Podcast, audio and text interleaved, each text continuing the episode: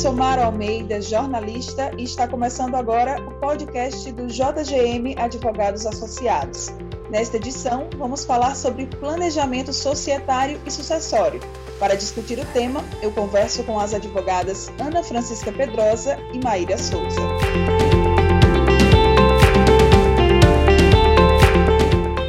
Sejam bem-vindas e muito obrigada pela participação de vocês. Eu vou pedir para a gente começar com as apresentações. Eu sou Ana Francisca Pedrosa, sócia aqui do escritório Jair Jorge Mello Advogados Associados. Já faço parte da equipe há 17 anos e há mais ou menos 10 anos trabalho diretamente com planejamento societário e sucessório. Meu nome é Maíra Souza, também como Ana Francisca sou sócia aqui do escritório Jair Jorge Mello Advogadas. Trabalhamos na mesma área, que é a área de planejamento societário e sucessório. É, estou aqui no escritório há seis anos e trabalho com planejamento há 15 anos.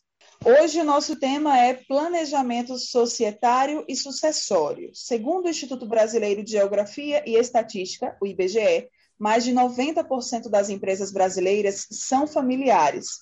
Dessas, menos de 30% passam de pai para filho e apenas 5% delas conseguem chegar aos netos dos fundadores. A minha primeira pergunta é: a sucessão empresarial, ela ainda é um tabu no Brasil?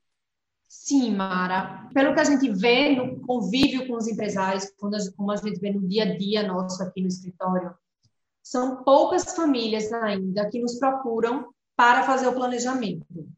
Aquelas que nos procuram têm uma possibilidade de continuidade da empresa muito maior. Não só o planejamento societário e sucessório, como até o planejamento estratégico também que tudo que você faz para pensar a empresa no futuro, você vai fazer com que a empresa tenha uma possibilidade maior de continuidade. Quanto mais você se organiza, maior a possibilidade da empresa seguir com os sucessores do patriarca ou da matriarca. No Brasil, nós não temos a cultura da educação financeira. Isso pode acabar contribuindo para uma má gestão dos negócios? Sim, a falta de cultura na educação financeira gera má gestão dos negócios, até porque a maioria das empresas no Brasil é, são é, a maioria das empresas é composta por empresas familiares. E há confusão patrimonial, muitas vezes, entre o que é da família, o que é o patrimônio da família e o que é o patrimônio da empresa. Então, isso faz com que várias empresas finalizem, como você começou no início do podcast, na primeira geração porque eles não conseguem ter uma cultura de educação financeira que faça com que a empresa suporte os riscos que ela corre, as turbulências do mercado, esse tipo de coisa. O tema do nosso podcast hoje é planejamento societário e sucessório. Vamos explicar o que é cada um deles? Mara, a gente pode começar falando sobre o planejamento societário puro, que seria o organizar a empresa a gente deixa um pouco de lado a questão sucessória e vai tratar especificamente de direito empresarial. É, muitas empresas são constituídas de uma forma muito simples, muito rudimentar, em que no momento da sua constituição não se discute é, entre os sócios como é, como é que eles pensam a empresa, o que eles querem daquela empresa, como eles imaginam que vai se dar a entrada de familiares em caso de falecimento, qual vai ser quórum de votação para deliberação, como vai se dar a distribuição de lucro. As pessoas esquecem de pensar esse momento da Constituição e só vêm pensar quando existe o problema. O planejamento societário está, existe para organizar a empresa, seja através da elaboração um novo contrato social, com as cláusulas necessárias para essa organização, seja através de é, acordo de sócios e diversos outros instrumentos societários que servem para embasar o sócio quando existe um momento de dúvida do que fazer na empresa, de como, dos, como os sócios devem proceder com relação à empresa, os sócios e seus sucessores também. Então, o planejamento societário puro seria esse tipo de planejamento. Isso. É, falando agora especificamente do planejamento sucessório, a gente pode dizer que ele é um instrumento preventivo para evitar conflito entre herdeiros. Então, o que, é que acontece? Acontece a distribuição da herança conforme a vontade do patriarca ou da matriarca, prestigiando a sua autonomia de vontade, certo? A adoção de uma estratégia voltada à transferência eficaz do patrimônio de uma pessoa após a sua morte. Só que a, essa transferência de patrimônio ela pode ser feita também ainda em vida. E isso traz enormes vantagens em relação ao processo de inventário, por acaso, que seria necessário caso não houvesse um planejamento sucessório, uma organização patrimonial é, antes da, do falecimento do patriarca ou da matriarca, e aí você teria que, após a morte, ajuizar a ação do inventário, e isso gera mais custos. Então, assim, a gente pode é, resumir como sendo um conjunto de atos que visa operar a transferência e a manutenção estável do patrimônio de uma pessoa para a sua geração futura. Como é que funciona cada um desses planejamentos na prática? É, quanto ao planejamento societário, os, normalmente o que acontece? Os sócios da empresa, ou que seria o momento ideal, que é antes de se constituir a empresa, nos procuram, ou em outro momento de vida da empresa, quando eles começam a, começam a sentir a necessidade de ter as regras estabelecidas entre eles de uma forma mais segura. Muitas vezes acontece também de nos procurar quando se pretende vender a empresa, principalmente empresas familiares que foram criadas sem essa preocupação de um contrato social. No momento que vai ocorrer a venda, que normalmente acontece para uma empresa maior comprando aquela empresa familiar, aquela empresa exige que a empresa esteja com os documentos societários organizados que tenham cláusulas que vão dar segurança para o comprador. Então, além da no momento da formação da empresa, além do momento quando os próprios sócios sentem a necessidade, muitas vezes também no momento de compra da empresa. Então, os sócios nos procuram para que nós possamos elaborar esses documentos societários e que neles contenham todas as cláusulas necessárias para uma boa gerência, é, para uma boa administração da sociedade. É, já no, no, no, planejamento sucessório, o que a gente faz é um plano de sucessão. Então, a gente inicia com a identificação dos beneficiários, ou seja, quem são as pessoas que vão ser beneficiadas com aquele planejamento, e aí a, a definição das condições estabelecidas pelo patriarca, ou seja, o patriarca ou a matriarca, na verdade, o dono do patrimônio, vai dizer em quais condições ele quer que aquele patrimônio seja transferido aos seus herdeiros, e aí a equipe faz um planejamento, de fato, da sucessão, visando a proteção patrimonial, né, e também um planejamento tributário, visando, fazendo com que o patriarca, o dono do patrimônio, arque com menos impostos. E aí vários são os instrumentos, vários são os caminhos que podem ser seguidos no planejamento sucessório certo? A gente fala, a gente aborda questões familiares como a escolha do regime de casamento. A gente fala sobre negócios jurídicos especiais, como trust, offshore, que são empresas é, que são constituídas internacionalmente. A gente fala sobre a partilha em vida, através de cessão de cotas de empresas, se há empresa, se há necessidade da criação de uma empresa para abrigar esse patrimônio familiar, e aí são as chamadas holdings familiares, que a gente pode sugerir ou não a criação delas. E também existem atos de disposição em vida ou após a morte. Por exemplo, o testamento, o patriarca ele pode dispor, ele pode dispor da sua vontade de acordo com o testamento, e aí a transmissão desse patrimônio vai se dar após a morte, ou pode-se fazer doação ainda em vida, onde a transferência desse patrimônio é feita com o patriarca ainda em vida, mas ainda assim a gente estabelece condições para que ele continue usufruindo desse patrimônio como se dono proprietário fosse a gente consegue elencar alguns benefícios do planejamento? Bom, em relação às vantagens, são inúmeras as vantagens de um planejamento societário e sucessório. Em relação, por exemplo, a um processo de inventário. Certo? No planejamento sucessório, a transmissão da herança para os herdeiros é feita de uma forma mais harmoniosa, coisa que no inventário há uma maior possibilidade da geração de conflitos, pois uma coisa é você organizar o patrimônio em vida, Outra coisa é você deixar que os filhos briguem na justiça após a sua morte. Fora isso, o planejamento sucessório é também uma opção menos dispendiosa, já que o inventário, em comparação com o inventário, o custo é elevado, porque tem custos processuais, perícias, diligências, honorários de advogado, enfim. E no planejamento societário e sucessório, há a possibilidade de planejar o pagamento do imposto de transmissão previamente, coisa que no inventário não acontece. Então, há essa impossibilidade desse planejamento. É, além dessas informações que a Ana passou, existe também a questão tributária. Pois quando a gente trata de tributo, o tributo incidente sobre a doação, que seria a transferência do patrimônio não onerosa em vida, é de 2%. No momento que ocorre o falecimento, o valor passa a ser de 4%. Então, assim, é o dobro. Você pagaria metade no momento que você faz o planejamento, então você teria uma economia muito grande. Outro ponto, já no tocante à questão societária propriamente dita, é a prevenção de discussões judiciais também, porque como a Ana Francisca falou, no planejamento sucessório, no societário, quando ocorre algum conflito entre os sócios e aquele conflito não está expresso no contrato social, como será a resolução dele, como deve ser feito no caso de uma problemática como aquela, os sócios vão discutir judicialmente. E nesse momento de discussão judicial, é, a empresa pode vir a falir, a entrar em reparação judicial, porque existe um conflito entre os sócios e a gerência da sociedade não pode ser feita, não consegue ser feita da mesma forma. Assim como também no planejamento sucessório quando existe a sucessão em uma empresa, em que os, os sócios, os futuros sócios daquela empresa, os herdeiros das cotas daquela empresa, entram em conflito, quem mais sofre, quem mais sente aquilo é a própria sociedade.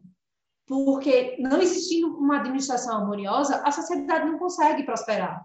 A sociedade acaba sofrendo é, com questões financeiras, com questões administrativas, e o que a gente mais encontra é isso: a empresa, é, por conta de brigas entre sócios, por conta de brigas familiares, é, a empresa acaba não prosperando, não tendo a continuidade.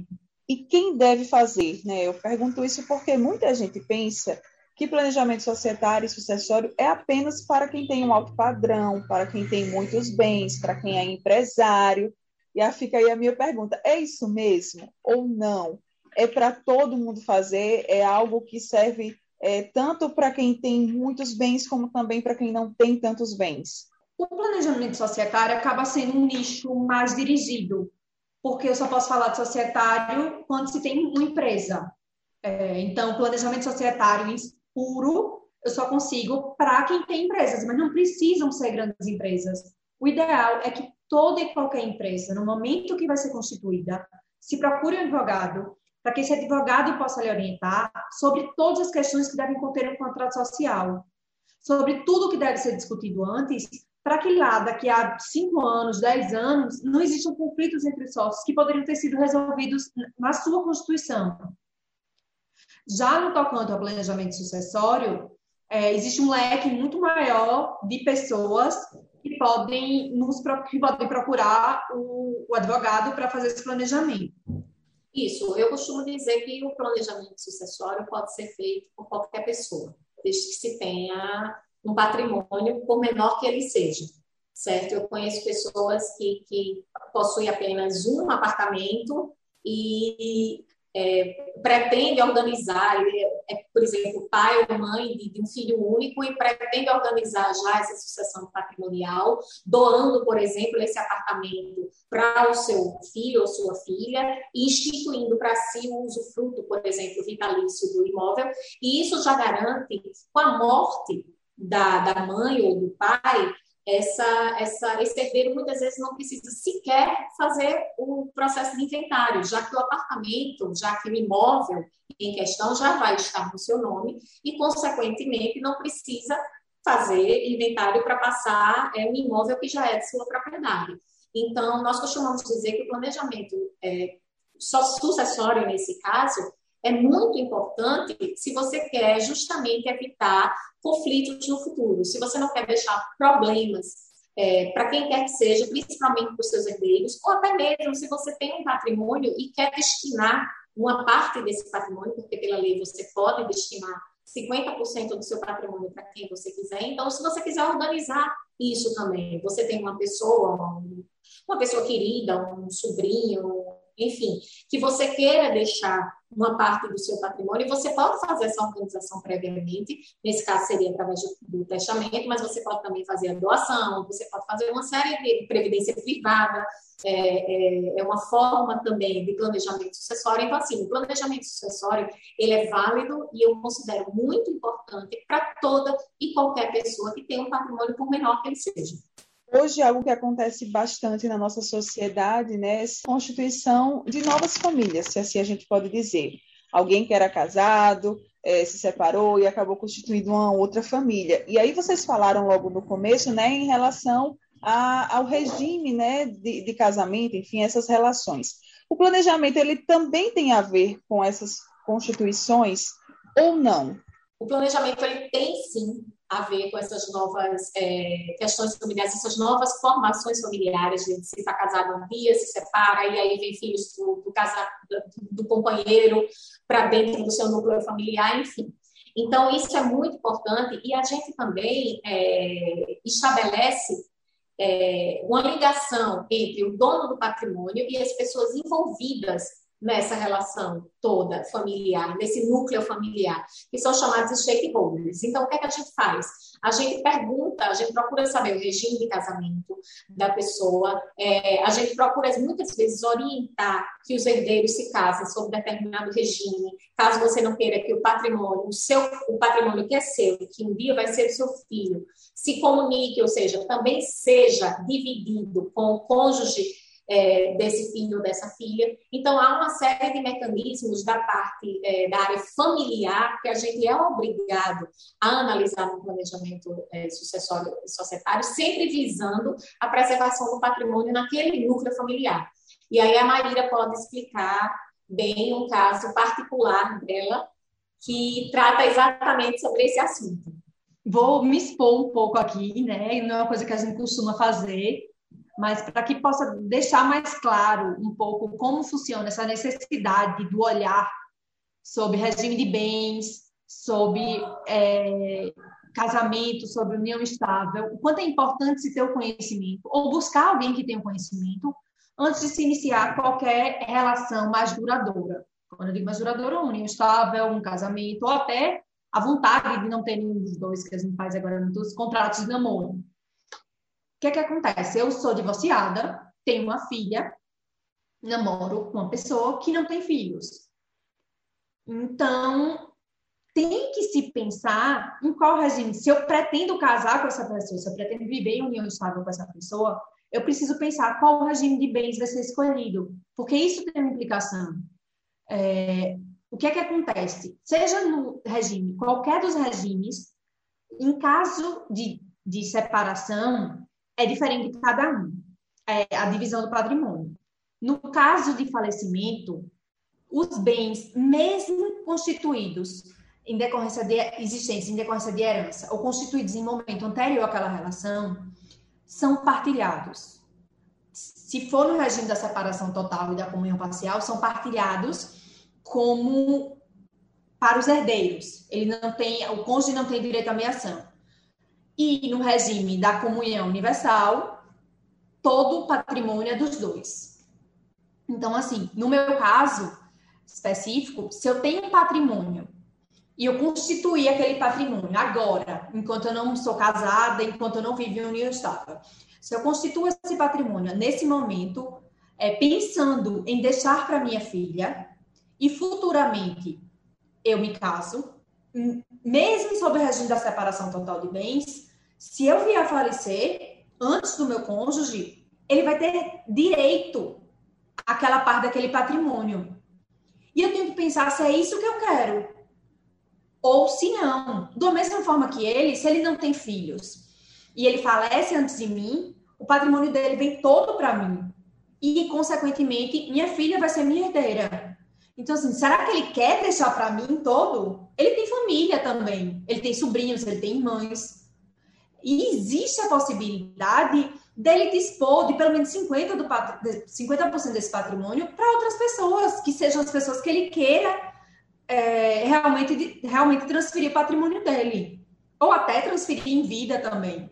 Por isso que a gente diz que é tão importante se entender o regime de bens para que se possa decidir qual regime você vai querer e para que se possa decidir como você quer lidar com o seu patrimônio, o que é que você quer fazer dele. Não apenas seguir o que, o que rege a lei, você vai seguir o que rege a lei, claro, mas poder observar é, os outros direitos, as outras, os benefícios que a lei também lhe traz, as disponibilidades que a lei lhe traz.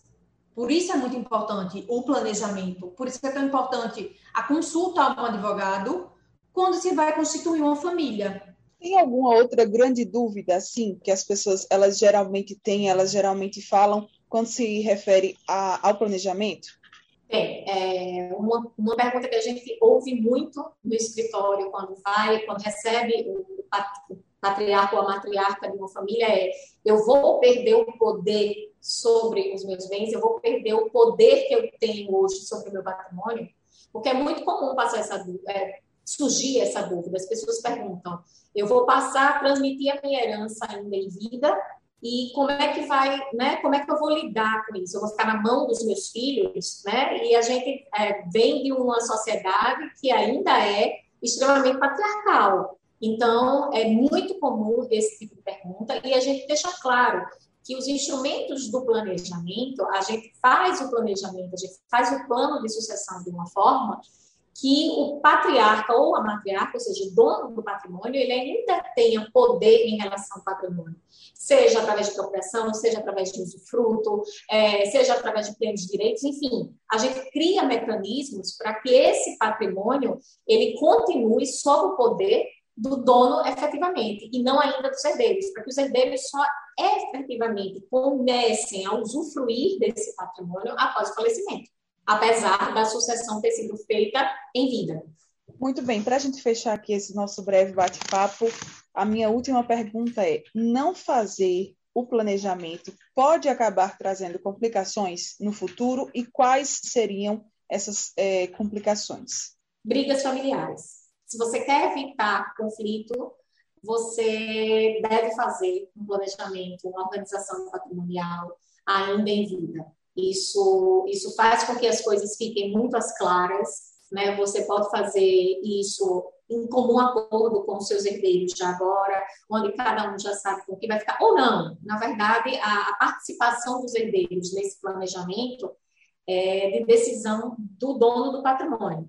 Então, mas quando eles participam, tudo fica muito mais harmonioso. As discussões que precisam surgir surgem com o dono do patrimônio ainda em vida, existe tempo, tem muito é, envolvimento psicológico nessa parte, tem muitas questões não resolvidas, emocionais, que acabam surgindo, ah, porque você gosta mais de um, porque você gosta menos do outro, porque você beneficia mais um do que o outro.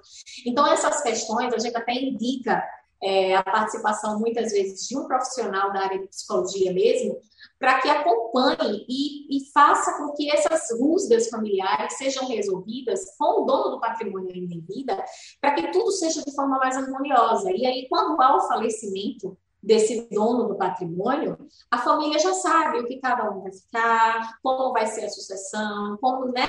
Então, isso facilita demais as relações familiares. E é engraçado, né, Ana?